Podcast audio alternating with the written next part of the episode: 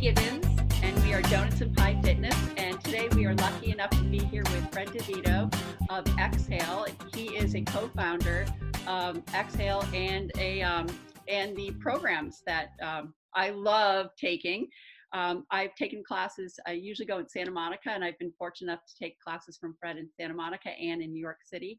And they are unlike any other bar class you'll ever take. I it's challenging it's a full body workout and a mind workout and i just i love it so much and that's you know one of the reasons why i wanted fred here today was because if i can do it and it makes my life so nice it's going to make everybody out there it's life changing well thank you. I appreciate that and uh, you're always a joy to have in class gretchen. You work really hard. Well, it, well it's a tough class. It's good. I aspire to sometimes join you guys. Um, you know what i wanted to ask you and there can be a lot of confusion. There are bar classes and pilates classes and yoga classes and every which way but you specifically have this brand that touches so many different facets of our life mind soul body and clearly have put a life's work into it with your wife. So what i'd like you to explain so people better understand is what is exhale core fusion class? Okay Thanks. Good question. Well, Exhale, we founded 17 years ago. As you mentioned, my wife, her name is Elizabeth Halfpapp. We were co founders of Exhale and we started the Mind Body program for Exhale. So, mind body 17 years ago was a term that was not really used very much. Mindfulness, mind body spa, all of that now is common language for people. And when we created the class, we wanted to have a mindfulness component. So we the, the, the words core fusion, it was a fusion of different disciplines focused around core. Now we call the class Exhale Bar because for search engine optimization, oh. core fusion was not popping up for a lot of people. Right. Bar pops up. So we call it Exhale Bar, but it is a bar class and it's based on core centric exercises, things that are based on your center. But also the mindful component is that we we make it accessible to everyone. And we do that by using very clean setup language for the position so it's easy to understand and easy to get into a position. And then from there, we build a progression so that if you're really new and out of shape or injured or you have limitations of any sort, you can always start somewhere and then in your own way progress. If you're an athlete and you're coming five, six days a week, you could be in the same class with someone who's brand new, yet still get your workout because we teach with progression and we push the people who can handle it and we coddle the people who need to be pulled back a little bit. So that's that's basically the class. It sounds like, and what's such a big benefit, and I was reading a little bit about it, is that you do teach. You don't just instruct. You yeah. actually teach, which is you don't find that often. Well, you know, I was my education is is teaching. I was I, I went to school to be a teacher. I was a physical education teacher for five years before I got into adult fitness. And the pedagogy of teaching, you're correct in. It's missing in a lot of instructor training. A lot of instructor training is just choreography and script.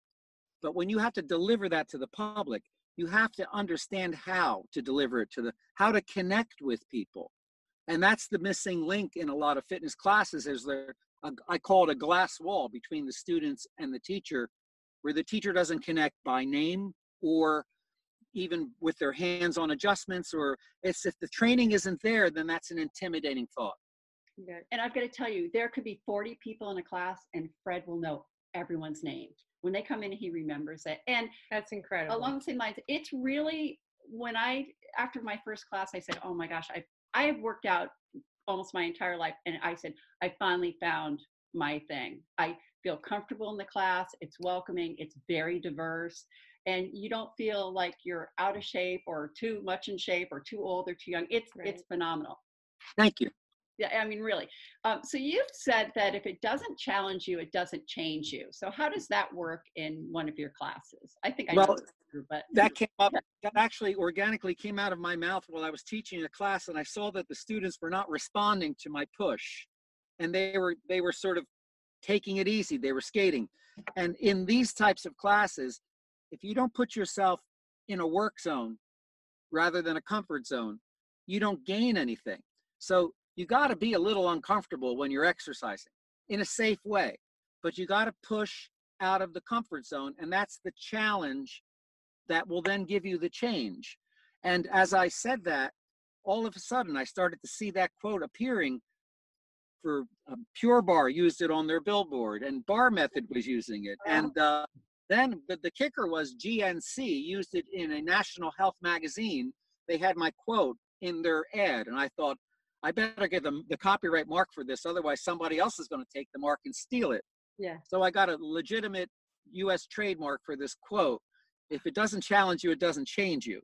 And um, funny thing, I follow it on Instagram. It's a hashtag, and it's used thousands and thousands of times over.